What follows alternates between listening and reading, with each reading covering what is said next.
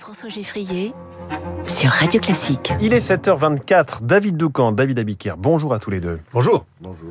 L'info politique, David Doucan. L'ancienne garde des Sceaux, Christiane Taubira, serait tentée, elle aussi, par la présidentielle à quatre mois du scrutin. Alors que la gauche est en plein marasme, elle se voit en recours et elle tâte le terrain. Oui, et les choses euh, vont s'accélérer aujourd'hui. L'entourage de Christiane Taubira fait savoir qu'elle devrait révéler ses intentions en fin de matinée, sans doute sur les réseaux sociaux. Je mets un conditionnel parce que depuis le début, cette hypothèse Taubira est entourée d'un brouillard épais. Ce qui est sûr, c'est que Anne Hidalgo et Yannick Jadot prévoient chacun une conférence de presse toujours dans la journée. Bref, mhm. cela va bouger à gauche aujourd'hui. Dans quel sens?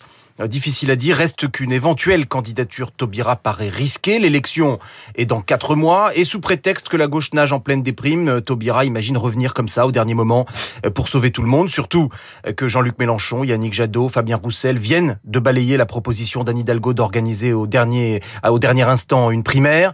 On en déduit logiquement que leur état d'esprit n'est pas de renoncer ou de s'effacer. Taubira les a sondés, figurez-vous, et sans surprise, ils lui ont fait comprendre qu'il n'allait pas sauter de joie et l'accueillir euh, comme le Messie. Un sondage Opinionway donne Christiane Taubira à 2%. Il est sorti mercredi.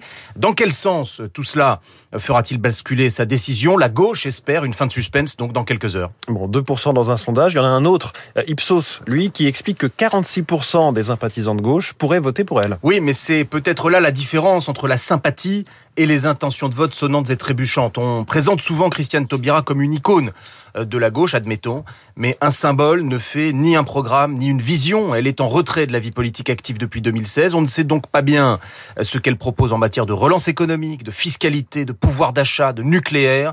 Et puis euh, la dernière fois que l'ancienne garde des Sceaux fit parler d'elle, c'était pour dire qu'il qu'il ne je reprends. La dernière fois que l'ancienne garde des Sceaux fit parler d'elle, c'était pour dire qu'il ne lui revenait pas à elle d'appeler à la vaccination. Aujourd'hui, les Français éligibles sont vaccinés à 90% et ils perdent parfois patience envers ceux euh, qui s'y refusent toujours. Donc, euh, position euh, très impopulaire de Christiane Taubira. Enfin, alors que la gauche est à la fois anémiée et fracturée, le retour d'une candidature Taubira pour fêter les 20 ans du 21 avril 2002, comme il se doit l'histoire a le sens de l'ironie. Oui, Lionel Jospin en avait beaucoup voulu à Christiane Taubira en 2002. L'info politique de David Doucan, rédacteur en chef du service politique du Parisien, c'est tous les matins sur Radio Classique à 7h25. David Abiker, les titres de la presse avec vous à la une ce matin, un anniversaire. Et je ne suis pas sûr que ça se fête, mais c'est quand même à la une du Figaro. Kim Jong-un célèbre ses 10 ans à la tête de la Corée du Nord, dictature nucléaire, précise le Figaro. Le Figaro qui se réjouit en revanche de cette grève qui n'aura pas lieu alors que la Croix s'intéresse à Trenitalia, la compagnie qui va concurrencer nos trains et rouler sur nos rails. Covid SNCF, bonjour les vacances, titre le Parisien. L'opinion se demande de quoi parleront les Français autour de la dinde de Noël, sans doute pas de la présidentielle, estiment les oracles du journal, mais les candidats y croient, ils pensent qu'on va parler d'eux entre un toast au foie gras et une coupe de champagne il rêve. Le Monde titre sur l'opération séduction d'Emmanuel Macron pour 2022. Libération révèle à la une les pratiques musclées et les dérives de la compagnie de sécurisation et d'intervention de Seine-Saint-Denis. Enfin, Connaissance des Arts vient de paraître en une les plus belles expos de 2022.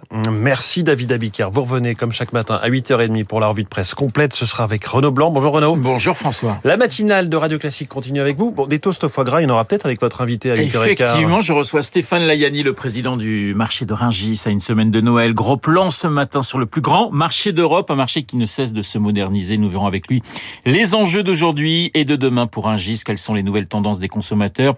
Est-ce que le foie gras, les coquilles Saint-Jacques et la volaille restent les valeurs sûres d'un réveillon? Stéphane Layani à 8h15 euh, dans le studio de Radio Classique. Une demi-heure plus tard, nous retrouvons Cécile Cornudet des Échos et Alexis Brézé du Figaro, Macron, Pécresse, Zemmour, mais aussi euh, la gauche. Ça devrait euh, beaucoup bouger aujourd'hui, comme nous le rappelait à l'instant David Doucan, Esprit Libre, à 8h40, juste après la revue de presse de Mister Abiker. Mais tout de suite.